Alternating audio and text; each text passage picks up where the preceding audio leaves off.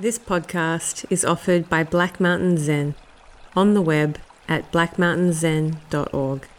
Our public offerings are made possible by the kind donations from people like you.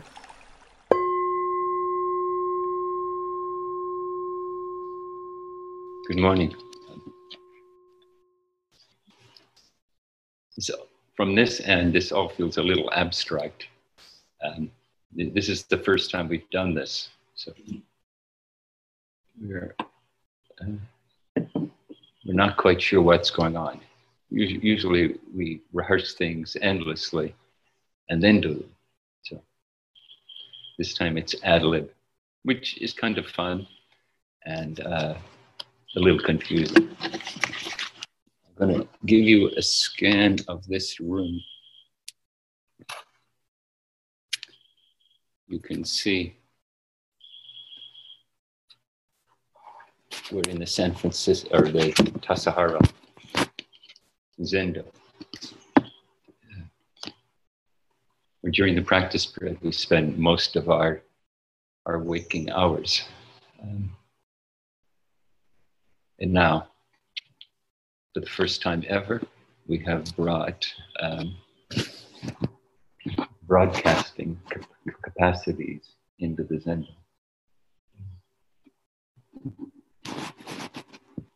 Who knows what this means for the future?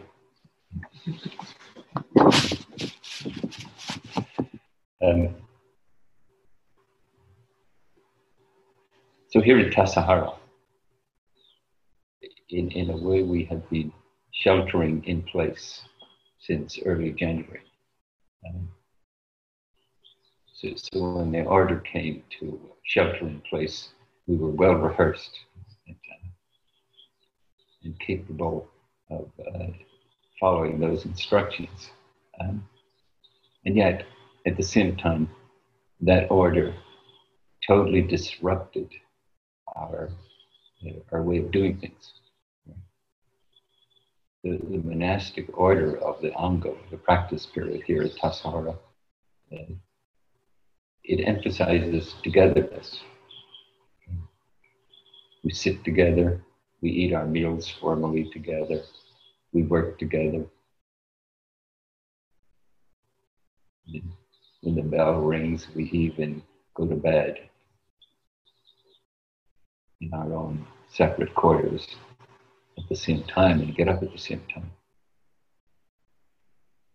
So, so this sheltering in place um, created for us a new normal. We had to take apart a thousand year old tradition and try to capture the essence of it and bring it into a new set of circumstances. So that's part of how I'd like to address you in this talk. But what I'd like to do is I'd like to start with the poem that I started the practice period with. The poem's called We Look with Uncertainty by a poet named Anne Hillman.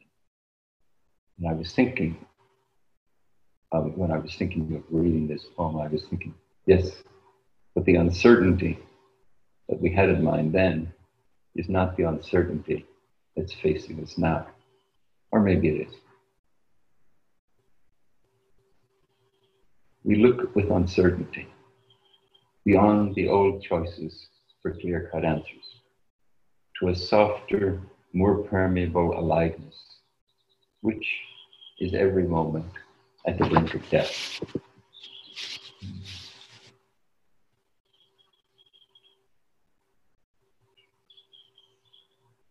When we were thinking of this uncertainty, um,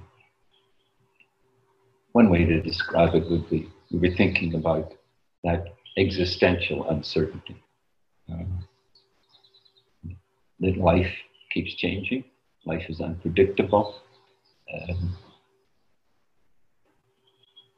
and, and we're in that web of existence together. We're part of it. We can't separate from it. And the challenge for us is how do we relate to that? Um,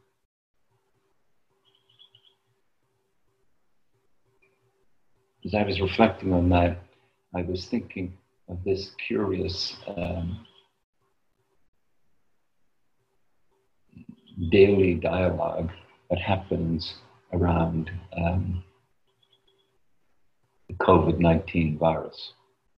I was thinking of the daily newscast by President Trump and Dr. Anthony Fauci. Thinking of President Trump seemingly unreserved, flamboyant, um, free associations as he presents whatever it is he presents. I mean, I have never seen any of it live, just read about it. And then Dr. Antonio Fauci, this model of um, uprightness, this model of deliberate, intentional response. I read somewhere that he said, I will say what is true, and whatever happens, happens.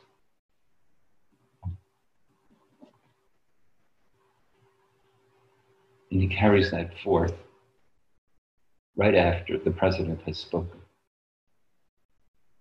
And often um, says something quite different on a factual level from the president. But when asked, is he contradicting the president?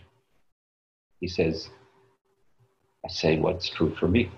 I say what I have gleaned from 40 years of epidemiology and, um,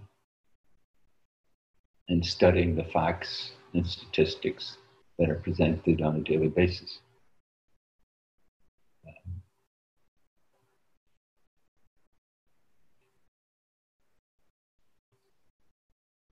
some ways, I think that his non-violent speech is extraordinary. I think he's the Dalai Lama of epidemiology, was um, reported such an upright character. And apparently, um, he has a long history in, in this regard. He, he was in the position he's in, running a very large government agency on epidemiology when the AIDS epidemic struck. He was in the foreground of creating a response to that. And now he's in the foreground of creating a response to the COVID 19 virus. but I was also thinking, don't we all have something of what the president has within him? Aren't we all prone to take a variety of pieces of information and to examine them in the context of the self. Aren't we all a little prone to the contagion of the fears, anxieties, sadnesses, grief that arise in relationship to this virus? And then don't we um,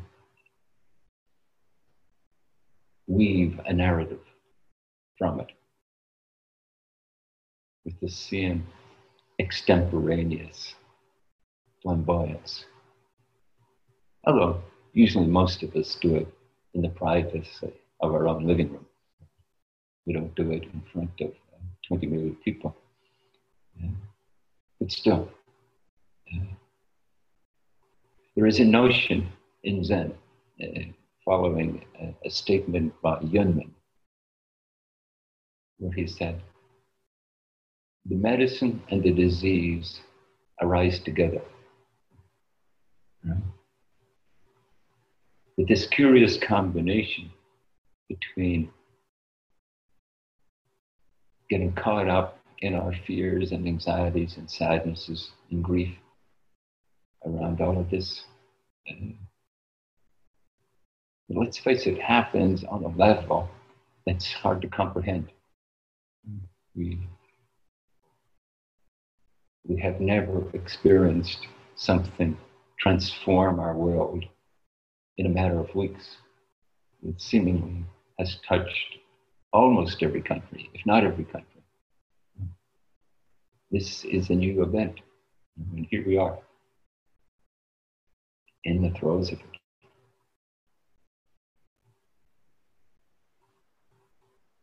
How will it spread? What will it create? Will it turn out to be um, overestimated? The mortality rate will be less. That in a few months we'll be able to resume a more usual way of being? Or will it turn out that it will be um, a turning stone, a, t- a turning point in our life, that our society will change? And how will we internally relate to it?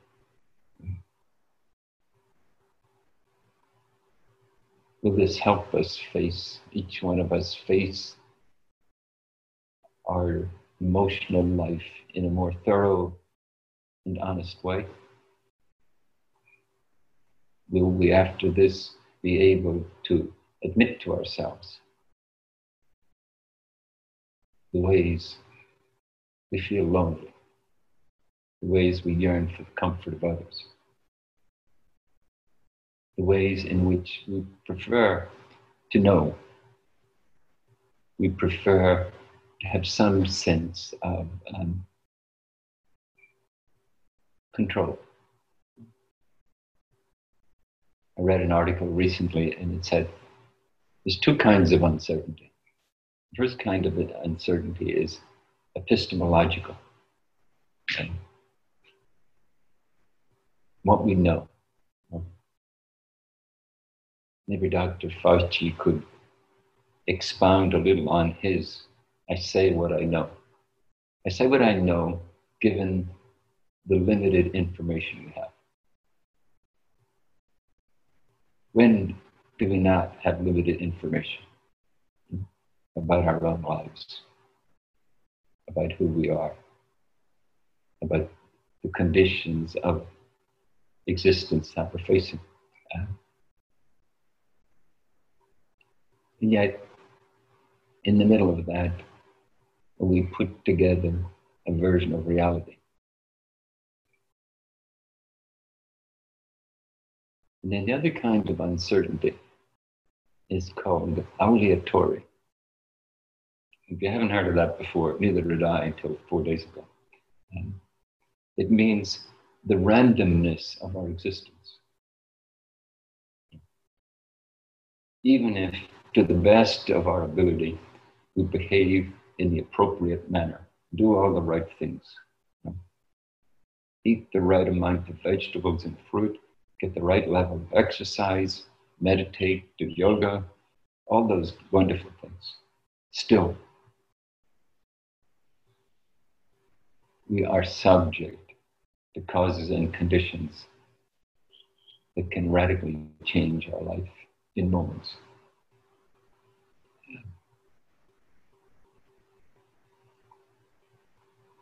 And Anne Hillman says, we look with uncertainty.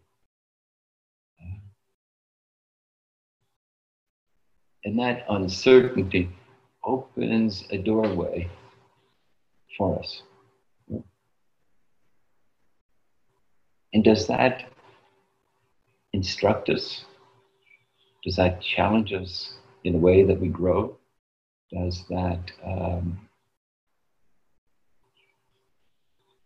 draw us closer. I mean, how amazing to think that so many people in the world, from the United States to India, you know, from Japan to Brazil, many countries in the world, the people of many countries in the world are sheltering in place.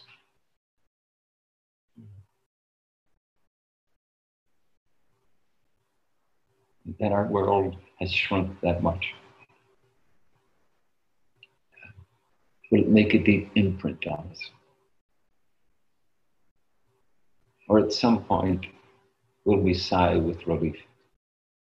Maybe when a vaccine has been created and we can all return to so called normal, individual, separate, predictable, controllable existence.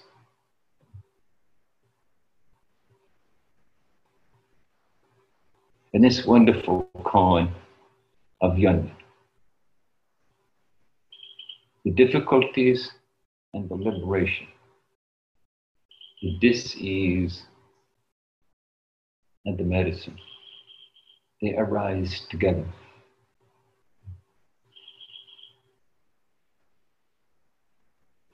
How does that happen? So here at Tassajara, um, we decided, as we've learned over the years, to have a ceremony to end something, to end our strict schedule thousand year old schedule that, that dictates each part of our day. We decided to have a ceremony and allow ourselves to acknowledge, experience what it is to draw something to a close.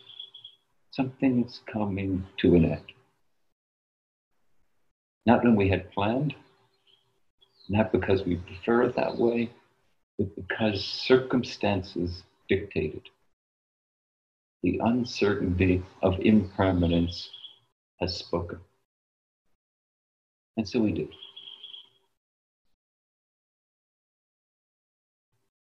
We held our ceremony. We held up this moment as appropriate and in its own way as sacred and momentous.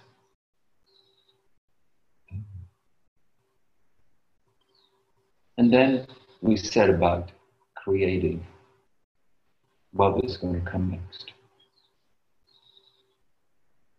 At first, the thread of information around the characteristics of the virus provided us with a little information, and then a little mm-hmm. more, and then a little more.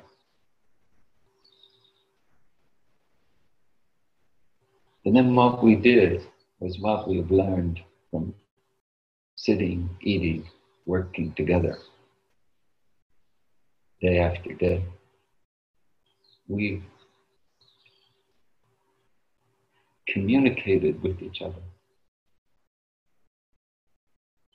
This is what we know. We try to follow, without knowing it, the dictate of Dr. Fauci. This is what we know, and we accept whatever happens, happens. And out of that, we started to put together a new world, a new way of being in this beautiful valley the Tassajara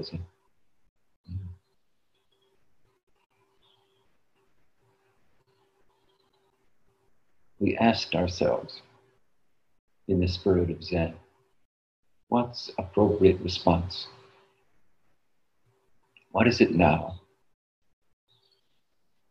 that is appropriate in dealing with what we're dealing with?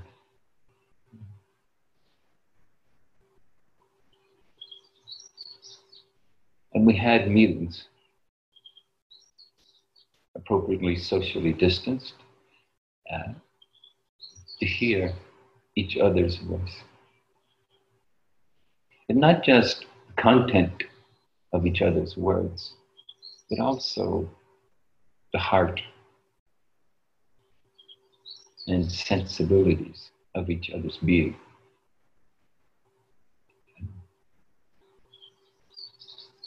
Maybe the second time we did that, um, something extraordinary happened. The, the listening to each other it felt like a sacred act. For those very reasons that I just mentioned, not so much that the content of what was said was so extraordinary or exquisite or profound, but the depth of feeling the heartfulness, the thoughtfulness, the wisdom, the acceptance with which each person spoke. Um, fortified us all.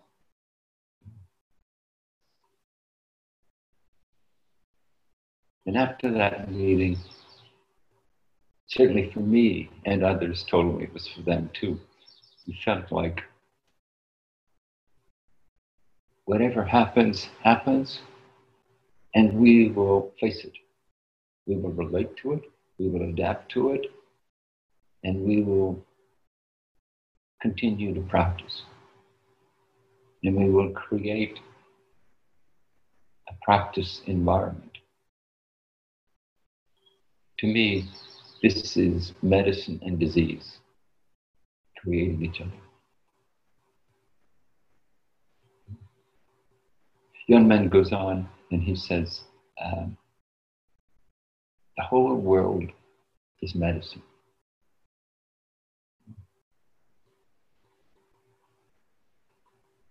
Every detail of this is a clarion call to wake up. Whether it's external, the latest um, statistics on how many people have the virus, how many people have died. Or for those of us who now have experienced it coming closer to home. Someone we knew, maybe a family member, seriously ill, or has died. And even those of us who haven't experienced that, knowing that it's an imminent possibility. There's no guarantee.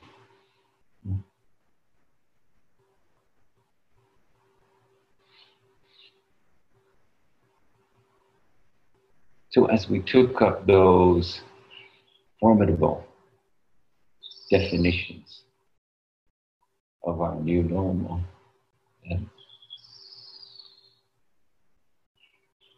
we listened deeply to the impact of that. And all this, I would say,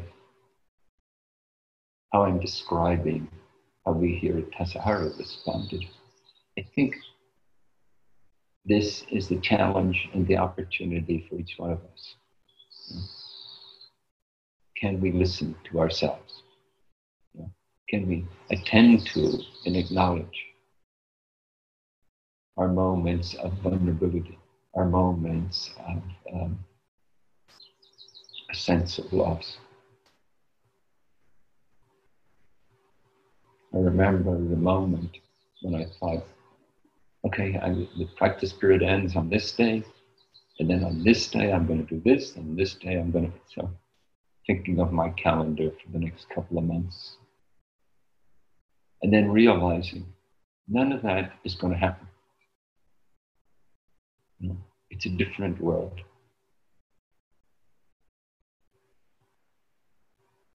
I will not fly off to that place and hold a sesshin.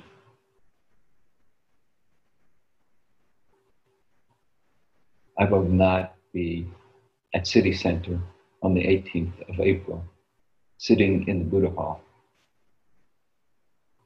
in a very familiar setting. Of course, I had no idea I'd be sitting here talking to my computer, which um, isn't that responsive. but somehow I feel obliged to stare straight at it.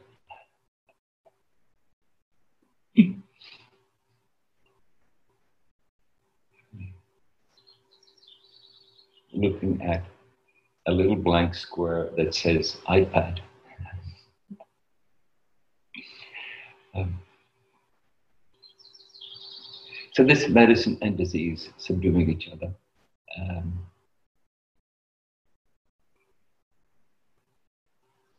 how to internalize it, how to start to see um, and acknowledge and hold as sacred what, what exactly is happening now internally.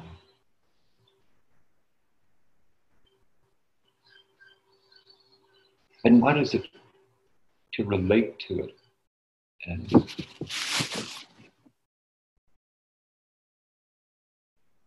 as, as Anne Hillman in her poem says, a softer, more permeable aliveness.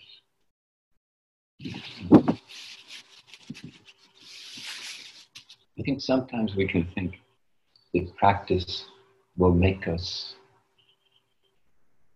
maybe less permeable, that we'll be able to withstand the, the uncertainties of life, the hazards, the difficulties, and the heartbreaks of life.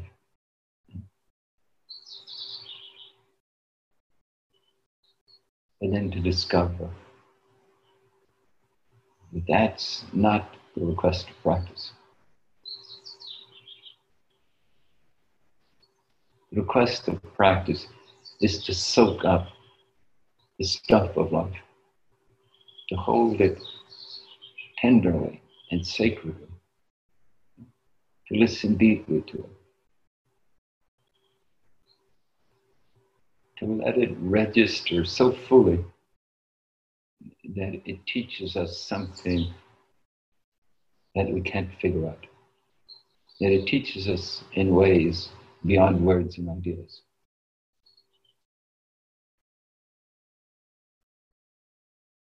It is Anne Hillman goes on and says, on the brink of death. Maybe the brink of death of normal, but also the brink of what's next, the, the brink of possibility, of new creation. Hmm.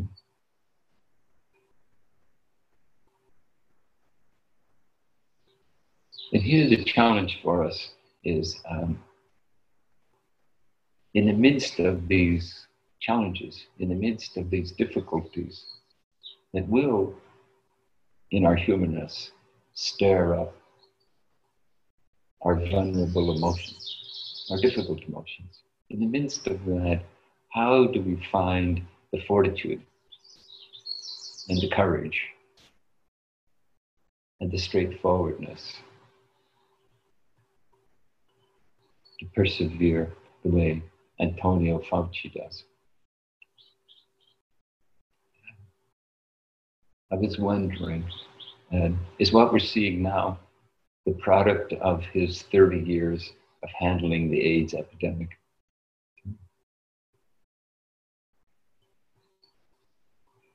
Has medicine and disease made him this person who could stand there?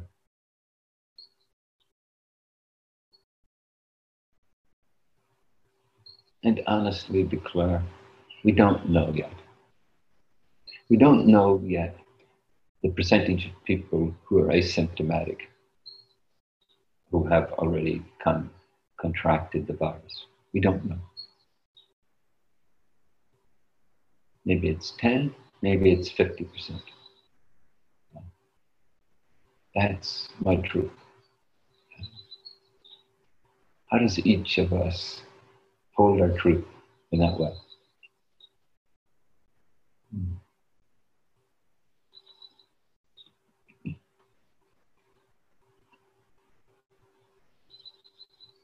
little picture just popped up called Rasta Zen. Wonderful little girl sitting on her father's, I assume, well.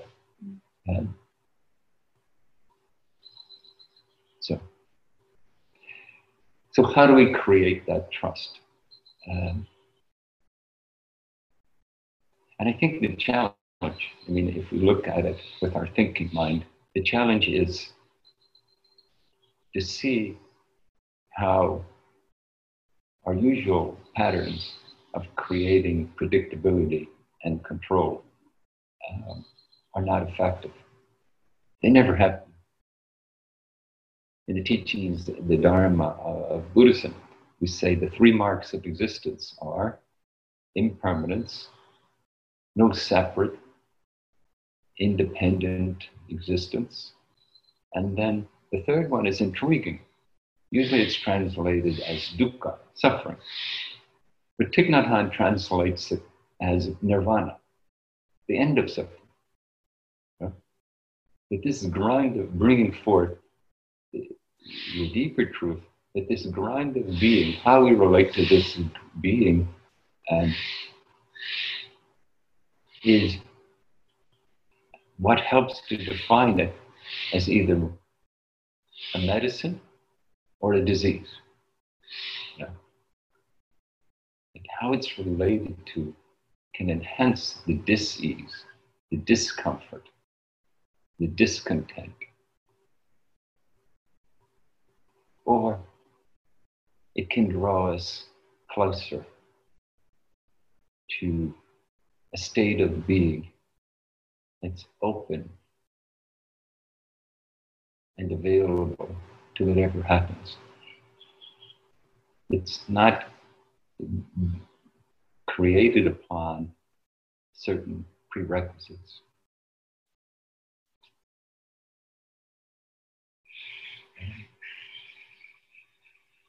So, how do we do that? So, uh, Buddhism would teach two ways that we find moments, we find ways in our life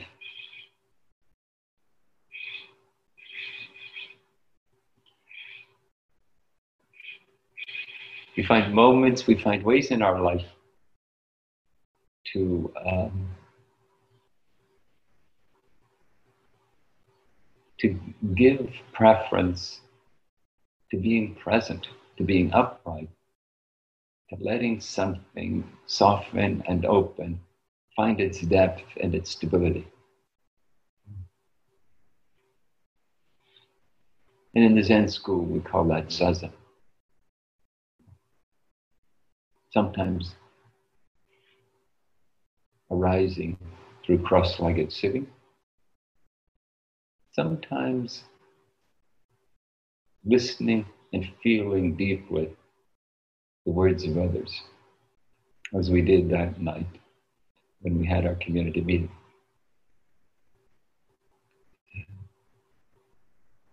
But then, how do we carry that, that state of being into the vicissitudes of being a human being, singularly and collectively? looking for each one of us, looking at and honestly acknowledging how we get stuck, how we get pulled back into negative thinking or emotions, how we struggle to create something that operates according to our own preferences and that looking deeply, that holding it as sacred, that listening and learning from it, individually and collectively. That's what helps to build the, the ground of trust. When we trust the process, and it's not contingent upon knowing the outcome.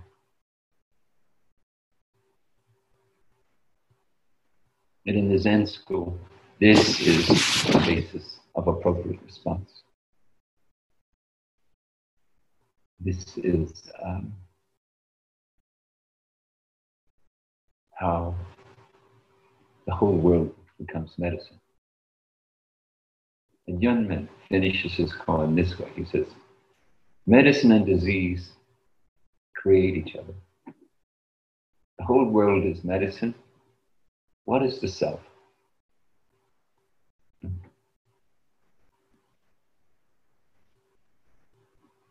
What is this way of being that can trip us up, that can cause more problems for ourselves and our relationships and our sense of purpose and well being?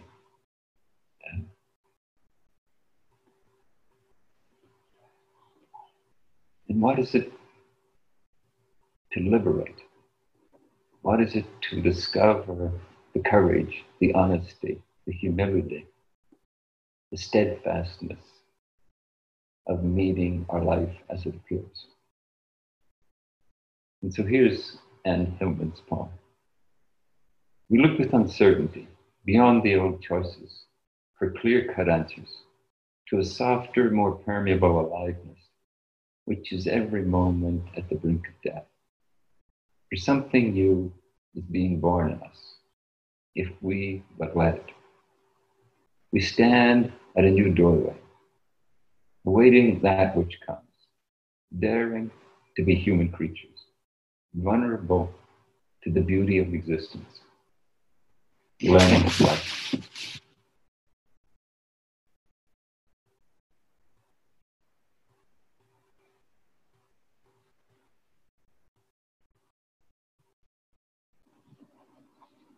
Before I end the talk and open it up to questions, um, I would like to read you um, a poem that is the collective works of the Sangha here at Tassar. Uh, yesterday, I, I, asked the Sangha um, if they would be interested in, in joining in this um, sort of collective writing. And I asked them if they would start with these words What I want you to know. There, there's a way in which uh,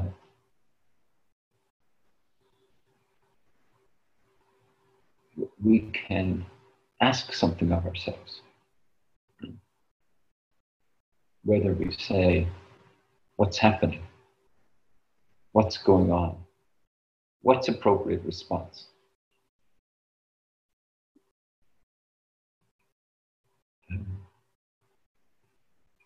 And of course, all we're really asking is, how is it appearing for me right now? If, if I attend to it as thoroughly as I can, what can I say? What I want you to know. That, that was the opening question. And then when we have that kind of intentionality, that, that way of engaging, um,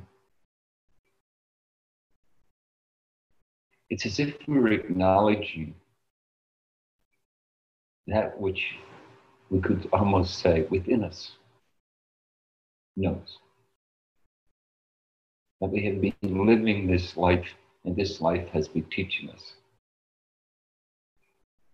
And that usually we're more caught up in the consequences of our thinking and the realities it proposes, and what we like and don't like about them. And not so attentive to what's being deeply learned.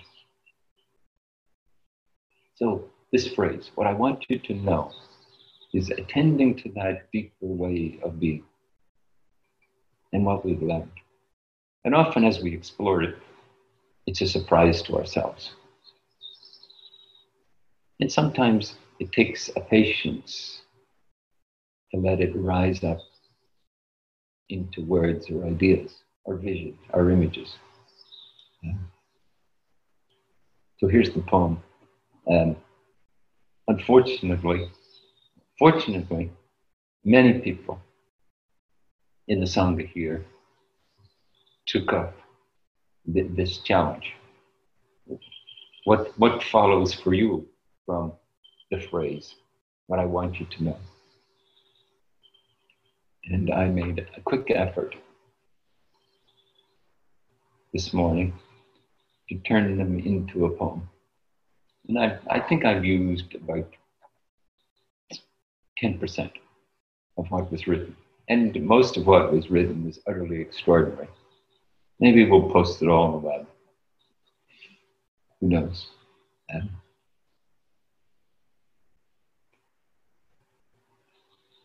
but I want you to know six feet apart, closer than ever, endowed by four billion years of evolution. This human body is enough. You are enough. We are enough. Wherever you are right now, make it a temple filled with compassion. Listening to what wants to be known, like you, precious and worthy of love. Keep flowing.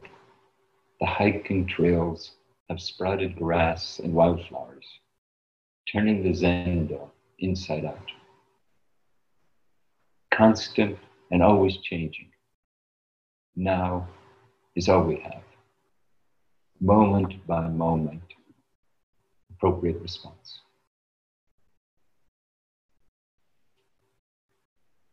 Thank you. So now we'll have a Q&A, I think. Um, maybe Kodo, you could uh, give me some clues as to what to do. Sure. Thank you, Ryushin. Um, uh, if anyone would like to ask a question, oh, it seems. Mute, Kodo, and, and just let me know. Oh, sure. Uh, can you hear me now? Maybe no? Doesn't look like Ryushin can hear me. I, I can't hear you. Oh, no. Uh, in the chat. Oh, let me see if my computer is turned on. Speak. Uh, sorry, my computer may have been turned off. Great. Can you hear me now? Oh, thanks. Great. Uh, so, uh, thank you very much. Um. It looks like some people have the idea already. Uh, if you'd like to ask a question, you can open your participants window. Use it by hovering over the bottom of your Zoom window. Touch this Manage Participants button, and then uh, a box should appear at the bottom of which you should see an option to raise your hand. Uh, I see a, a Could you tell me what I do? I hover over. Uh, one more time. I, what, what do I need to hover over? Oh, um, for oh, you, I'll, I'll uh, I can. Uh, okay, I can three just, participants raised their hand. I got great. it. Great. So I can unmute unmute folks, and then we can have a little Q and A.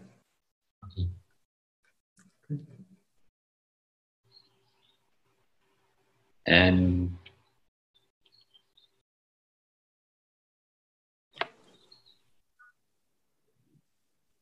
so, Kodo, I'm still not clear what's next. Oh, sure. Let's start with uh, Delip. I-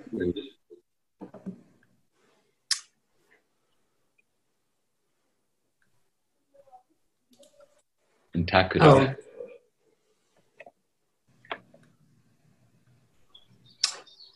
Oh. Paul san, um, good morning. Ah, good morning. Um, I have two questions. One is, uh, how are you? And the other question is, um, disease and medicine arise together. What diseases are we creating from the medicines we're offering right now? Um, it, it, in very, first of all, I'm fine. And even, even though I had to abandon my uh, scheduled events, it's turned out to be a marvelous gift you know, of, of, seeing uh, springtime at Tassajara and, being in community in a way. Usually, um, we we order ourselves so thoroughly that um, spaciousness and doing nothing seems elusive. Uh, but now we're treating ourselves, I think, a little better and and enjoying it. Uh, what disease? Um, the disease that comes with not realizing the nature of what is and trying to make it something other than what it is.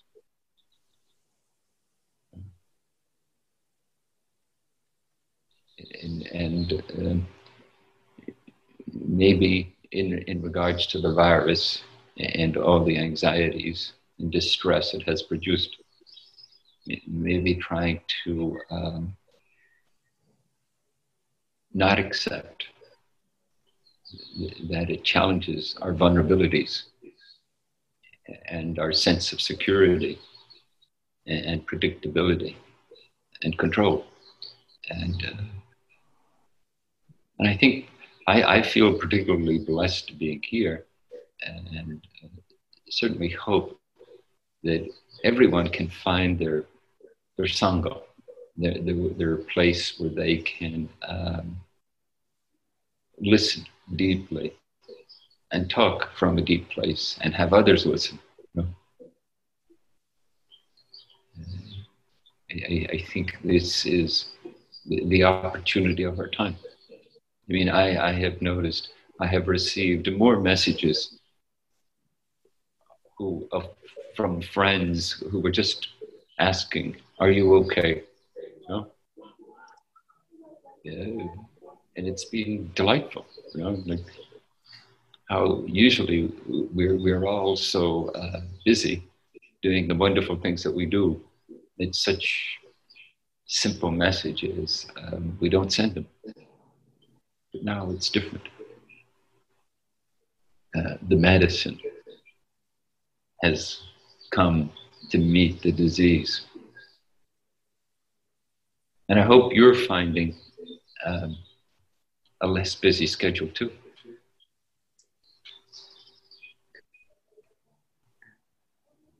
Thank you. Uh, just a clarification. I was, uh, you know, I have this feeling that our reaction to this COVID and everything that we are doing, if we call that as quote unquote medicine, I keep wondering what new diseases this medicine is creating. Mm. Well, in some ways, we don't know, do we? What does it, what, what new diseases it's creating? And then in some ways, we do. We, we, have the dharma of thousands of years, the collective wisdom of our humanity that teaches us here's how we um, create problems for ourselves. That old age and sickness and death are always present, and, and that they are our teachers. It's not for nothing that they're sometimes described as the heavenly messengers. And they, they, they will remind us what's important.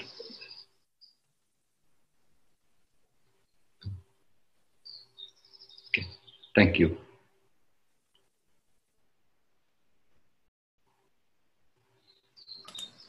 Tim Wicks. Hi. Hi, Tim. Uh, Paul, thank you so much. Uh, this was wonderful. Uh, this historic event. Uh, and mm. to be in the Zendo right there, and we can actually hear the Tassajara birds. Uh, and yeah. so, even though we're at a distance and going through technology, I'm still emotionally having the same response that I do when I'm sitting in that room with you. So mm. thank you all, uh, everyone who put this together. Uh, my question is uh, uh, th- uh, the appropriate response is a concept that we put into practice in Zen. Yes. Uh, can you tell me, in 30 words or less, what mm-hmm. the relationship between the concept of justice and the appropriate mm. response is in our Zen practice. So, this is a general question. Mm. Thank you.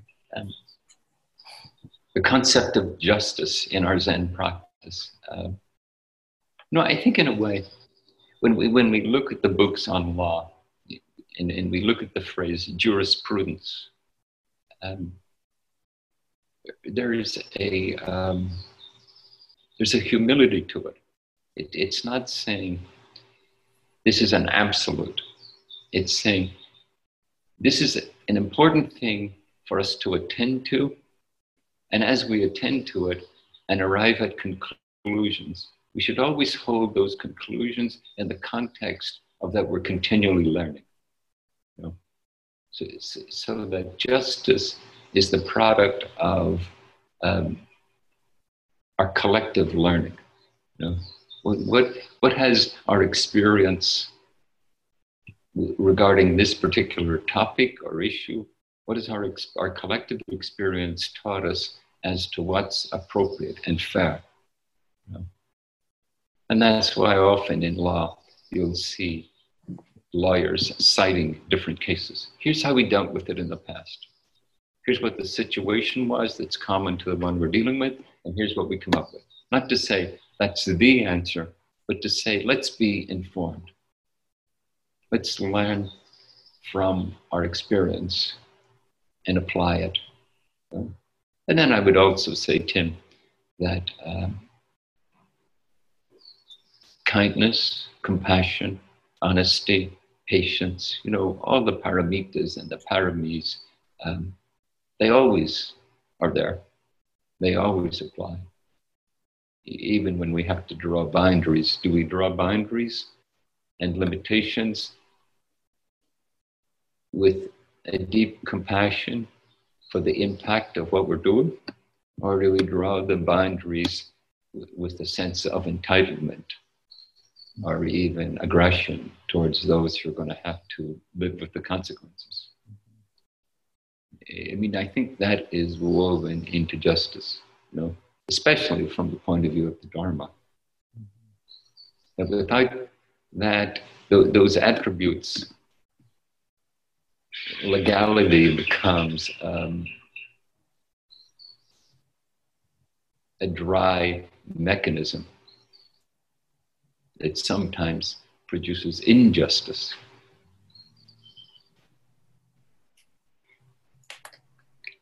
Very good. Thank you. Good to see you.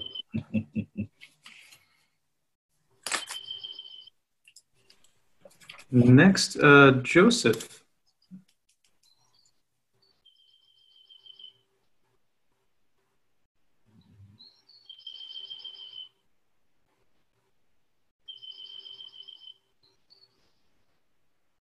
I can't see Joseph.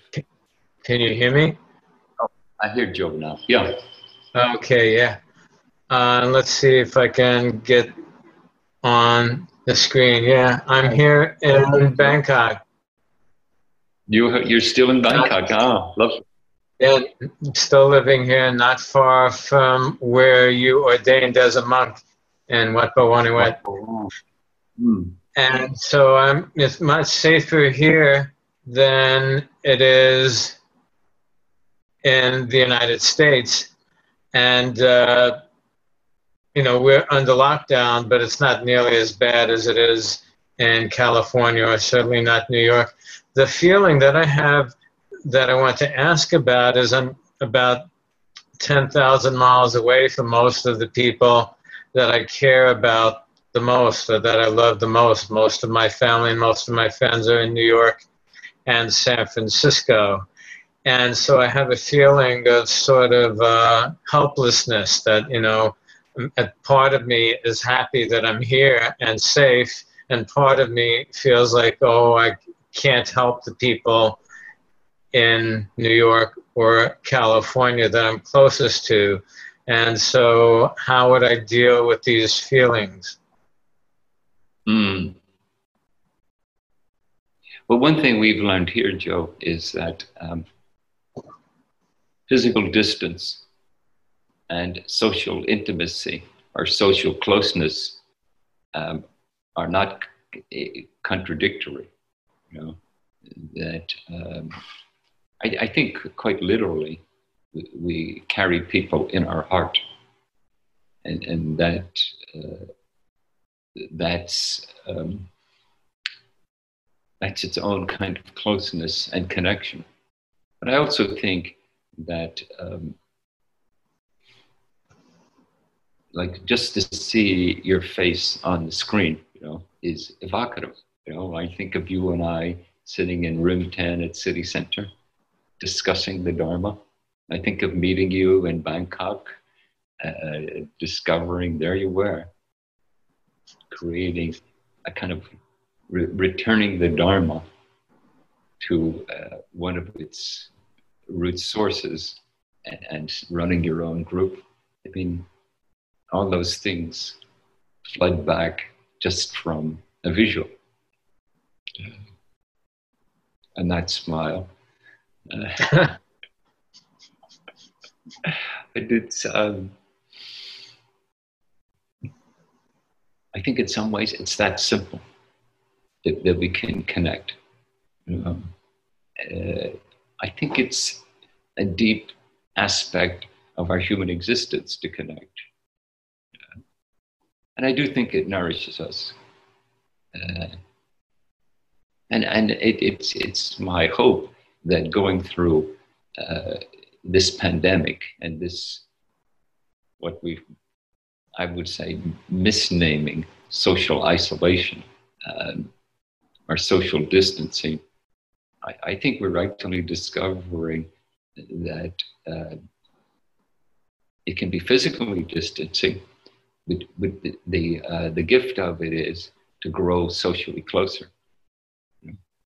When I, when I put out that prompt for the poems, I was amazed at how many people responded and wrote such uh, extraordinary statements as they did. Um, that, we, that we're all, as you know, only too well from your own uh, poetry, that we're all endeavoring to put voice and word to the human experience,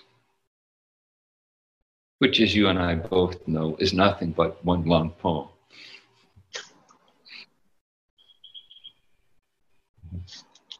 It's the one long poem of humanity. Yeah. Each one of us adds their own voice. Mm. Yeah. Okay. Lovely to see you. I hope you're doing well. Yeah, I'm fine. It's good to see you well. Yes. Take care. You too. Chris Burnham. Thank you very much for doing this. Uh, I'm also really enjoying hearing the birds of Tassajara. It's um, I miss it. Um, mm. So it was kind of difficult to focus on the talk uh, for a few reasons. But um, so if I'm sorry if I'm asking you something that you already said, uh, I want to apologize in advance. But I don't think you uh, really um, basically uh, you mentioned Thich Nhat Hanh's translation of dukkha as nirvana, and uh, I was wondering if you had any thoughts about. it, was, um, it, was, it was his translation. Of, it was his translation of one of the three marks of existence.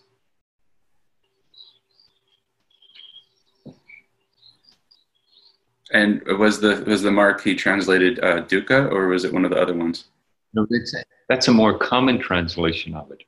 Oh, okay. The more common translation of that mark of existence is dukkha, and and he translates it as nirvana because it, it, it's like the difference is like saying, well, the common human way to respond to existence creates dukkha, and he's saying the capacity in responding to existence can open the gate of liberation and create the capacity is there to do that. The opportunity is there to do that. So I guess what's the like original or um, sort of more root um, mark of existence that gets translated in these two seemingly contradictory ways? Um, the codependent arising of each moment. That, that, that would be the, the root of the characteristic. And then that can either create dukkha or that can create nirvana, dependent upon how it's related to.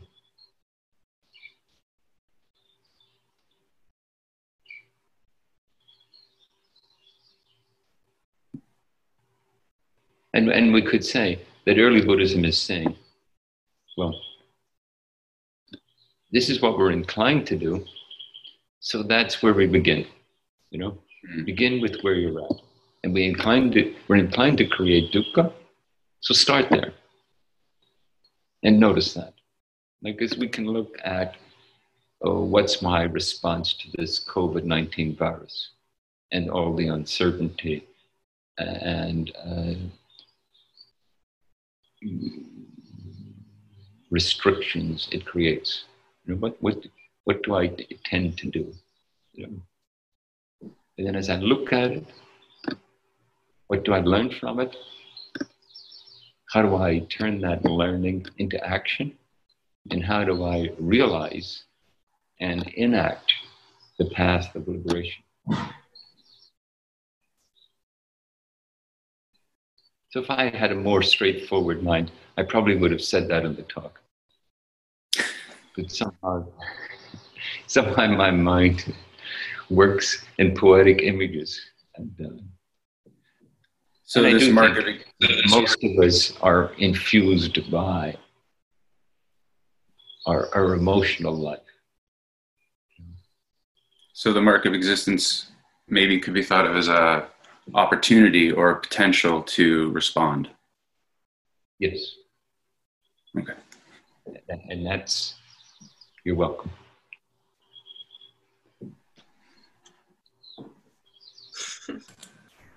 Laura Cleveland. Hello. Oh, hello, Paul. Hello. Nice to see you. Good to see you too. Yeah, thank you so much for your talk. Um, yeah, it's so precious to be able to hear you and the Tassajara birds and the Densho and to see the Zendo um, as we're all in our own little rooms. Um, I have this question. For me, it feels like this time has been this call to really um, learn how to face the moment, to see, um, yeah, to see, like, on the one hand, um, you know i'm i'm fairly privileged in that for me this means that i have i have shelter for the time being. I have some food and i have actually a lot of time to practice.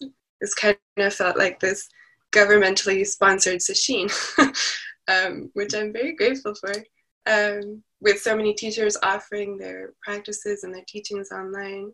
Um, and and feeling the real gift of that feeling just the kind of abundant generosity of everyone in the community and the practice. And then also feeling the real tragedy like feeling the sense that there's on the global scale in countries that are much less um, financially resourced than we are there there are just unimaginable tragedies or the tragedies that are occurring in nursing homes or in detention centers or in prisons. And this kind of this dual sense of um, the good that's coming through in this moment. And also um, yeah just the tragedy how many you know uh, selfish actions have resulted in horrific consequences for so many people or you know being motivated by ignorance or by greed or by hatred. Um, and really yeah i guess I, I just feel a strong call to un, to be able to hold it to be able to see and contain that, that whole spectrum um, mm-hmm.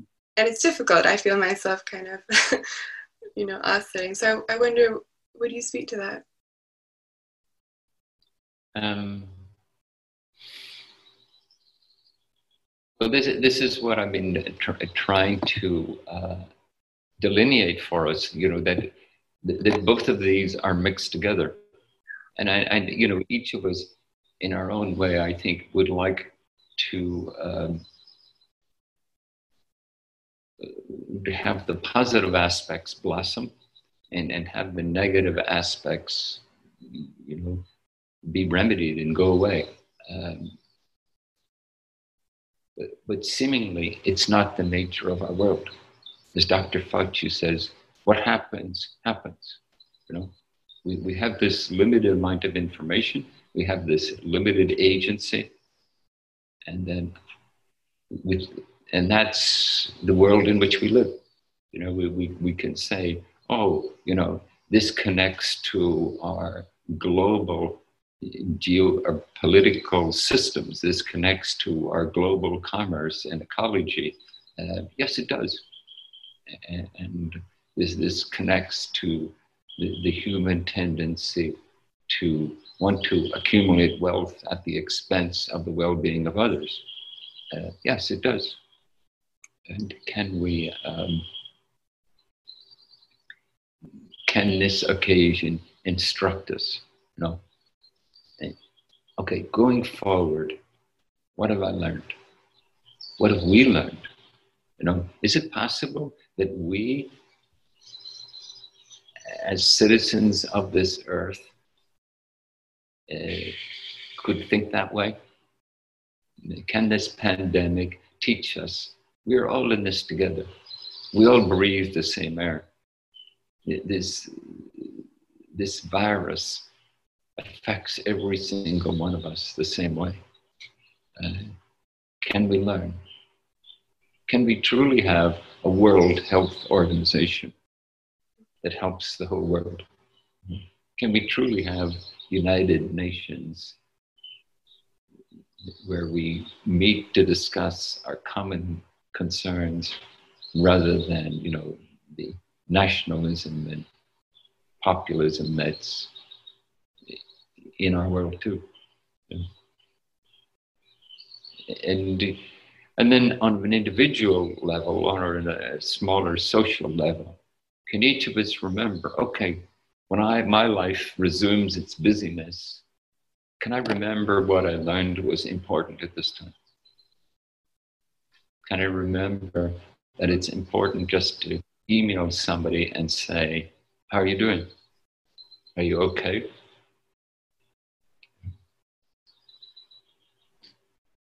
I mean, this, this virus is just one part of a continuing story of our life.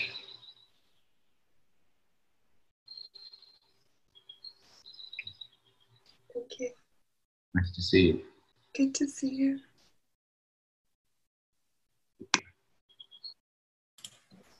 Jody. Hi, Paul. Hi, Jody.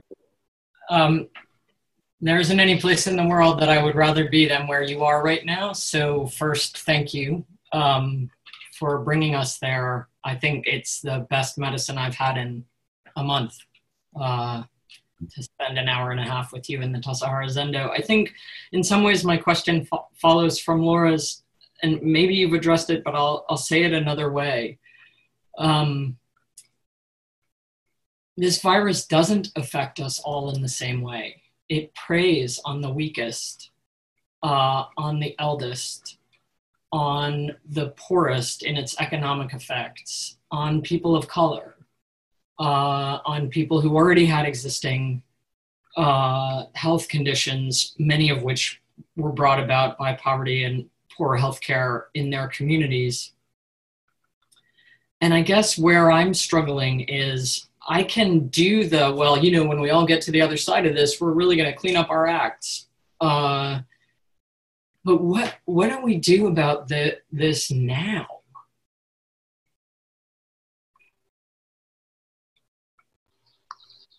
Um, I think the the first thing to do is acknowledge the lessons we're learning, and and, and I would also say,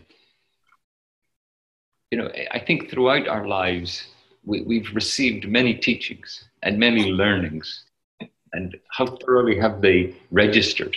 You know, like have we done the inner alchemy that helps something to turn from a concept into something that becomes part of who we are and who we're going to be? Mm. Yeah, I think that's the challenge for us. Mm. And and I would say some of the things you outlined are an inevitable part of the human condition. And then some of them are primarily the consequences of our political structures and our economic structures. And, and I think the first one is asking for a deep, compassionate acceptance. And maybe the second one is asking for a more proactive and thoughtful. I mean, I, I think as, as Buddhist practitioners and Zen practitioners, um, our, our non dual approach, that, that we're not doing this because someone else is wrong and they need to be, you know, uh, rebuked in some way. That I think the compassion and tolerance of our tradition is that we can all behave in ways that are misguided, and we all need to uh, look carefully at what we're doing and, and the consequences of it.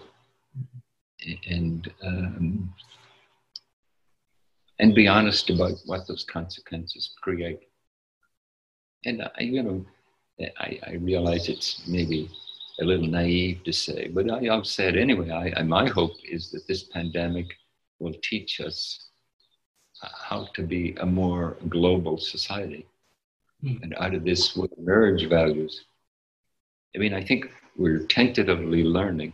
Well, if we're going to deal with this, we need to collaborate on the data we're providing for each other, on the what in what our particular country's research has created. Uh, I mean, I, I would say all the major issues in front of us are asking for that collaboration. Mm. And I, I would also say, somewhat cynically and somewhat optimistically, it seems like the human condition is that we need things to be quite bad before we're prompted to say, okay, I really got to clean up my act. Yeah.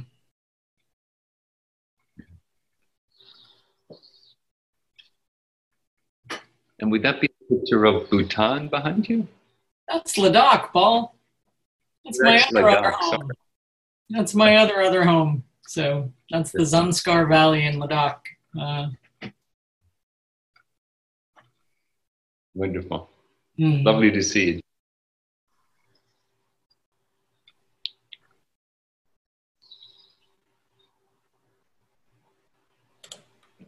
you. Uh, Frederick. Good morning, Paul. Thank you for your brilliant presentation. Mm. I uh, have been reflecting on the appropriate response and have been thinking about a favorite series of mine called the Ox Herding Pictures. Actually, mm-hmm. drew the ox and drew the little person thinking it may be me on the ox, the eight pictures of the ox and the confronting one's ego. And the last picture is the student returning to town to then share what one has learned. Um, maybe is there an opportunity for us to extend this social media gathering place that we have perhaps soon or certainly when we come to the resolution point of this, which hopefully we'll get to the not too distant future. Might we include that person that's the neighbor who represents us as a city council person? Or might we mm-hmm. include someone who's maybe a neighbor a little bit further that represents us in the state capital, wherever we may be, to start to talk to them about a more compassionate economics? So that we take our uh, support, our wisdom, the Sangha that we have built, to include it more in the uh, social sense, in, in not in the social sense, but in the civil, in the civic realm, because we don't, I feel, discuss nearly enough the possibilities that we have as a Sangha in the world. Hmm. So, Freddie, part of my my thinking in, in setting up this phrase, what I would like you to know, you know, right, is that just the way you spoke, uh, it's like you were answering, you were following on from that statement. I would like you to know these kinds of inclusion, these kinds of connections are important. You know, this is this is our our learning. You know, can we share our learning with each other, not in a pompous way, but that each human experience is precious and each human experience uh, creates its knowing. And, and, and as I was saying in the talk, when we speak from that place, you know, uh, something is added to the collective knowing. When we speak from that deep place, that, that isn't just another repetition of our own confusion, uh, that we've been touched deeply and we speak from a deep place, I think is a, uh, a powerful contribution. In a way, when I was re- recounting the muni- community meeting we had here, you know, that's what was in the room, speaking from a deep place. And um,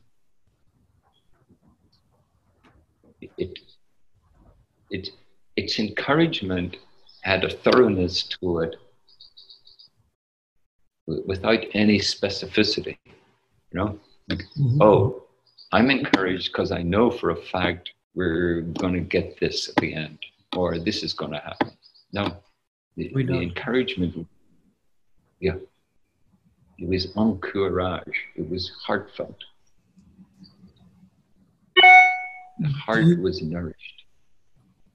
Could I ask you if you think that there is a place for the San Francisco Zen Center to uh, entertain or consider how we may have support in, uh, well, with this technology and with other bulletin boards, with the specific opportunity we have to take this into the body politic because we're going into another realm when we talk to a counselor at the city level or a legislator at the state level.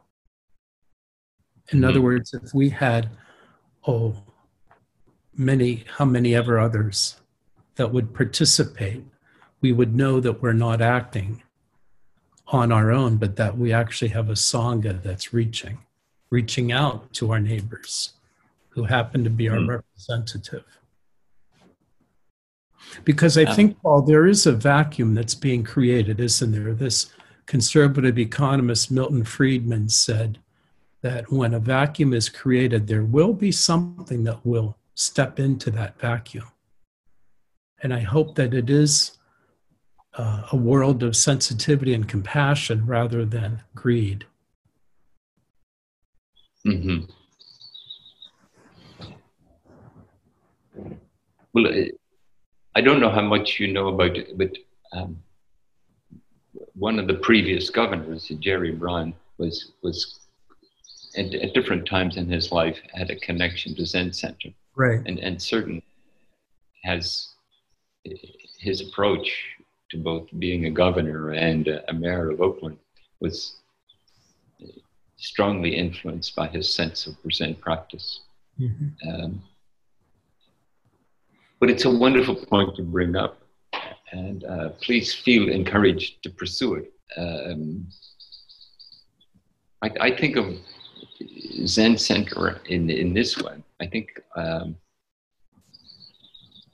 at the heart of it, we, we are trying to quite literally, each, uh, each of us individually and collectively, trying to realize the essence of practice. And then each of us individually and collectively discovering what is it to apply that to how we live, the society we live in, the commercial structure we live in, the political structure. You know, I, I think this is the uh, the bodhisattva vow. You know, that, that we that we don't do this in isolation. We do this in, um, in deep interbeing. Mm-hmm, mm-hmm it takes as many expressions as a human life does. And uh, politics is, is one of those. And the question would be Does the core organization need to, or is it appropriate for the core organization to follow, to put energy and resources into that political? Or I would suggest the core organization can inspire, support, and encourage those who wish to pursue the political. Now, I would tell you, you know, that in the past at City Center, whenever we would have elections coming up, we would invite the various candidates to come to Zen Center mm-hmm. and have you know, a debate night. And we did that with city supervisors. And, and, it was, and, and it was very uh, instructive. Mm-hmm. And, and many of them came, and um, what I've noticed at Zen Center is that different kind of things can come to the surface, and it depends who uh, gives them energy, you know. And mm-hmm. it doesn't have to be you know, people in the hierarchy within the Zen Center. It can be um, those who have passion for the issue. And uh, my, my notion of Zen Center that it should be porous in this way, that it should have these um, many tentacles that reach out into all the aspects of our life. Yes. And I appreciate the Zen Center's participation and previous involvement. Thank you very much. Deep gassho. Thank you.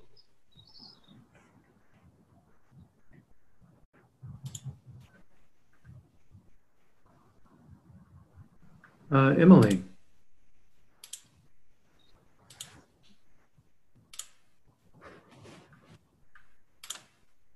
Can you hear me? Yes, I can now. Hi. How delightful. um, yeah, I echo what everyone says about the preciousness of being able to see you in the Zendo and know that the cherry blossom is extravagant. um, I think I have a question that follows up kind of on what Laura was talking about. Um, and I'm curious about your thoughts on functional denial. I feel like. Oh, did it cut out? No, it didn't. I, I was just curious as to what you meant by functional denial. Right. So, you know, I've been studying a lot of neurobiology, and what I know is that if the limbic system, our survival system, gets triggered, and particularly if there's trauma, it actually shuts off access to the prefrontal cortices that are like the center of awareness. Mm-hmm. So, kind of you know, if you work with someone with trauma or if you work with your own nervous system, and that's what Zazen is, is like developing our capacity to bring awareness to this survival mechanism state. And that's how healing mm-hmm. occurs. That's how the past is integrated with the present. Um, and so for me, like the functional denial is I really need to care for my nervous system right now and it's really important for me to maintain my capacity to be aware. but then I think about what I have to cut off to do that. And for me, that means not watching the news very often. And so I'm just curious about how we make those choices because, in a way, what we cut off is an exercise of privilege. You know what I mean? Yes, I do. Yeah. So I'm like t- toying with that for myself. And, you know, ultimately, mm-hmm. I think it's so important that we keep our capacity to be aware always, but we can't always control conditions. But like the active blocking off of conditions is interesting. Hmm. Well, if,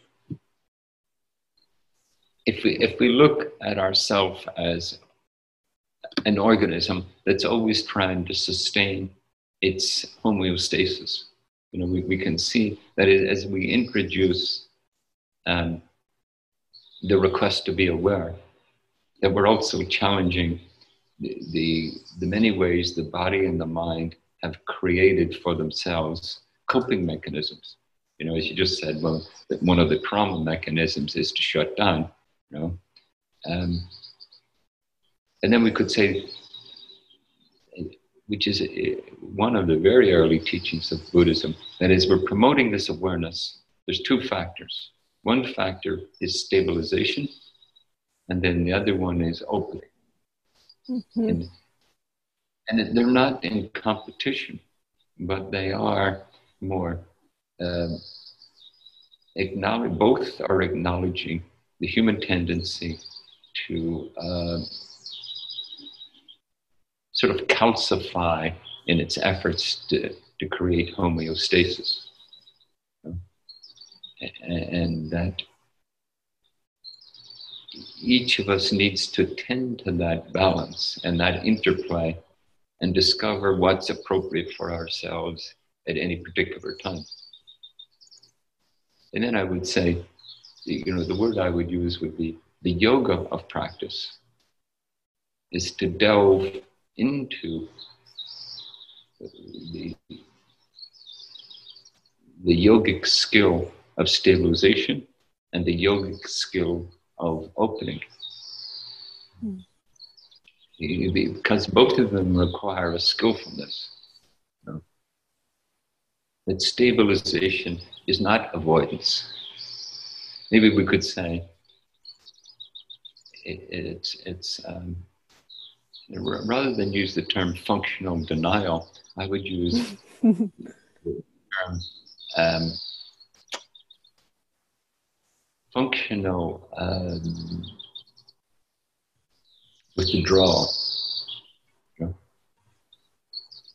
in, in a way, because the media, you know, the, the, the design of media is to correct, create attention to their particular news outlet or whatever, you know. So to give it drama, to give it a kind of a start and a message, you know? That's what draws you in. You know, uh, know if, if, if it's if it's classified in a more um, matter of fact way, you know, then to our nervous system it, it would be a lot less uh, impactful.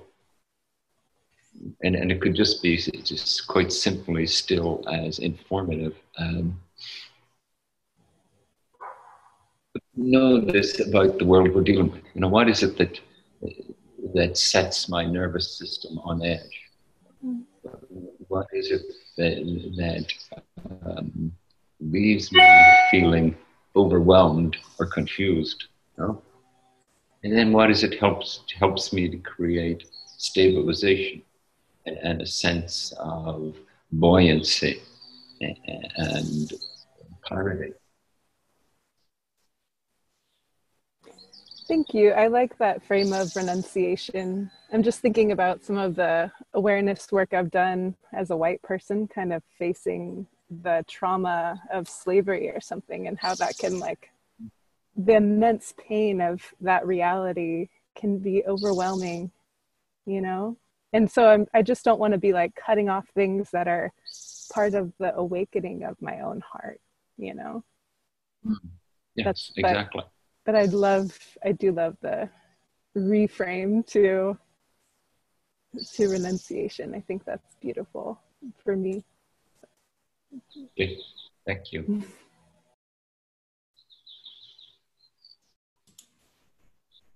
Yushin Sons, shall we say uh, these two more questions? Um, yes, we, we here have a schedule, as you might know. And yes, maybe two brief questions.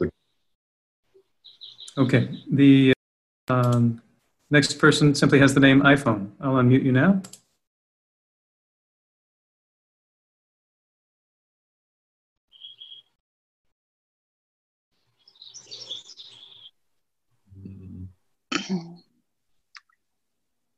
Am I iPhone? That's you. Me? Yes. Well, I want to say to um, Abbot Paul that I saw him in December and he told me how Santa Claus comes down the, um, the ladder outside the um, San Francisco Zen Center to see the children. So I mm-hmm. am I am very glad that you are doing this. I am in Venice, California, and we are under lockdown. So I want to thank you for doing this, and I hope that you can continue doing these.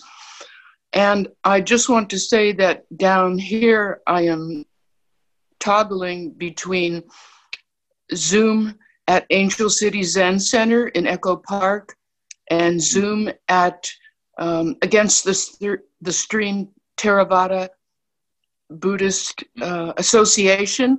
And I cherish getting the chance to talk or just listen to the different Buddhist practitioners that I have experienced in person or in retreat.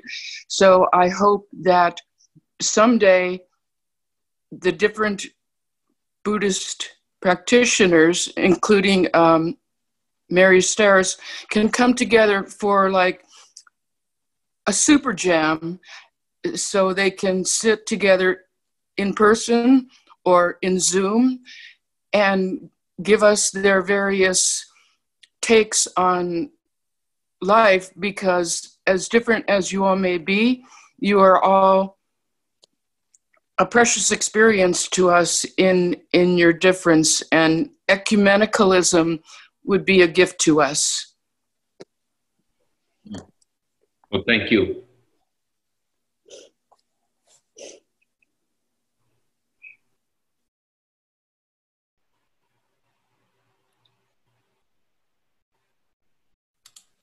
Our last question will come from someone with the screen name administrator. I know, I don't know how to get that name. Um, I'm Cecile. Uh, Cecile, where are you, Paul? I want to see uh, the screen. Right um, okay, hi, hi, Paul. Thank you so much for your teachings. I always look forward to the live stream very, very much. And I just want to um, talk about all the exquisite things that, that have happened, and they're very radical. The head of the United Nations asked that all wars stop. And this should, of course, be the top news of the day, and it doesn't get that promotion because of our crazy media system. But there are radical things happening. I, I live in a, a small part of Berkeley where there were 69 next door neighbors asking to shop for me as an elder. And there's mm. so much um, uh, extraordinary things. And I have a little, small little poem from Amichai, Yehuda Amichai. Behind all this, some great happiness is hiding. And I love that, that quote from Amichai uh, I just feel very, very um, positive about things that are happening. Uh, the governor, uh, Gavin Newsom, has been really radical, I feel. In his inauguration speech, his two and a half year old got uh, crawled up on the stage, and instead of him handing the baby back to the wifey, he held the child and delivered the rest of his speech. That's radical. So there is movement happening, I think. And we do have to, uh, you know, really get rid of this consumer society so that we can experience the great hidden happiness that is there for us. So I just wanted to say those few things. Thank you so much. Nice to see you. Thank you so much, Paul.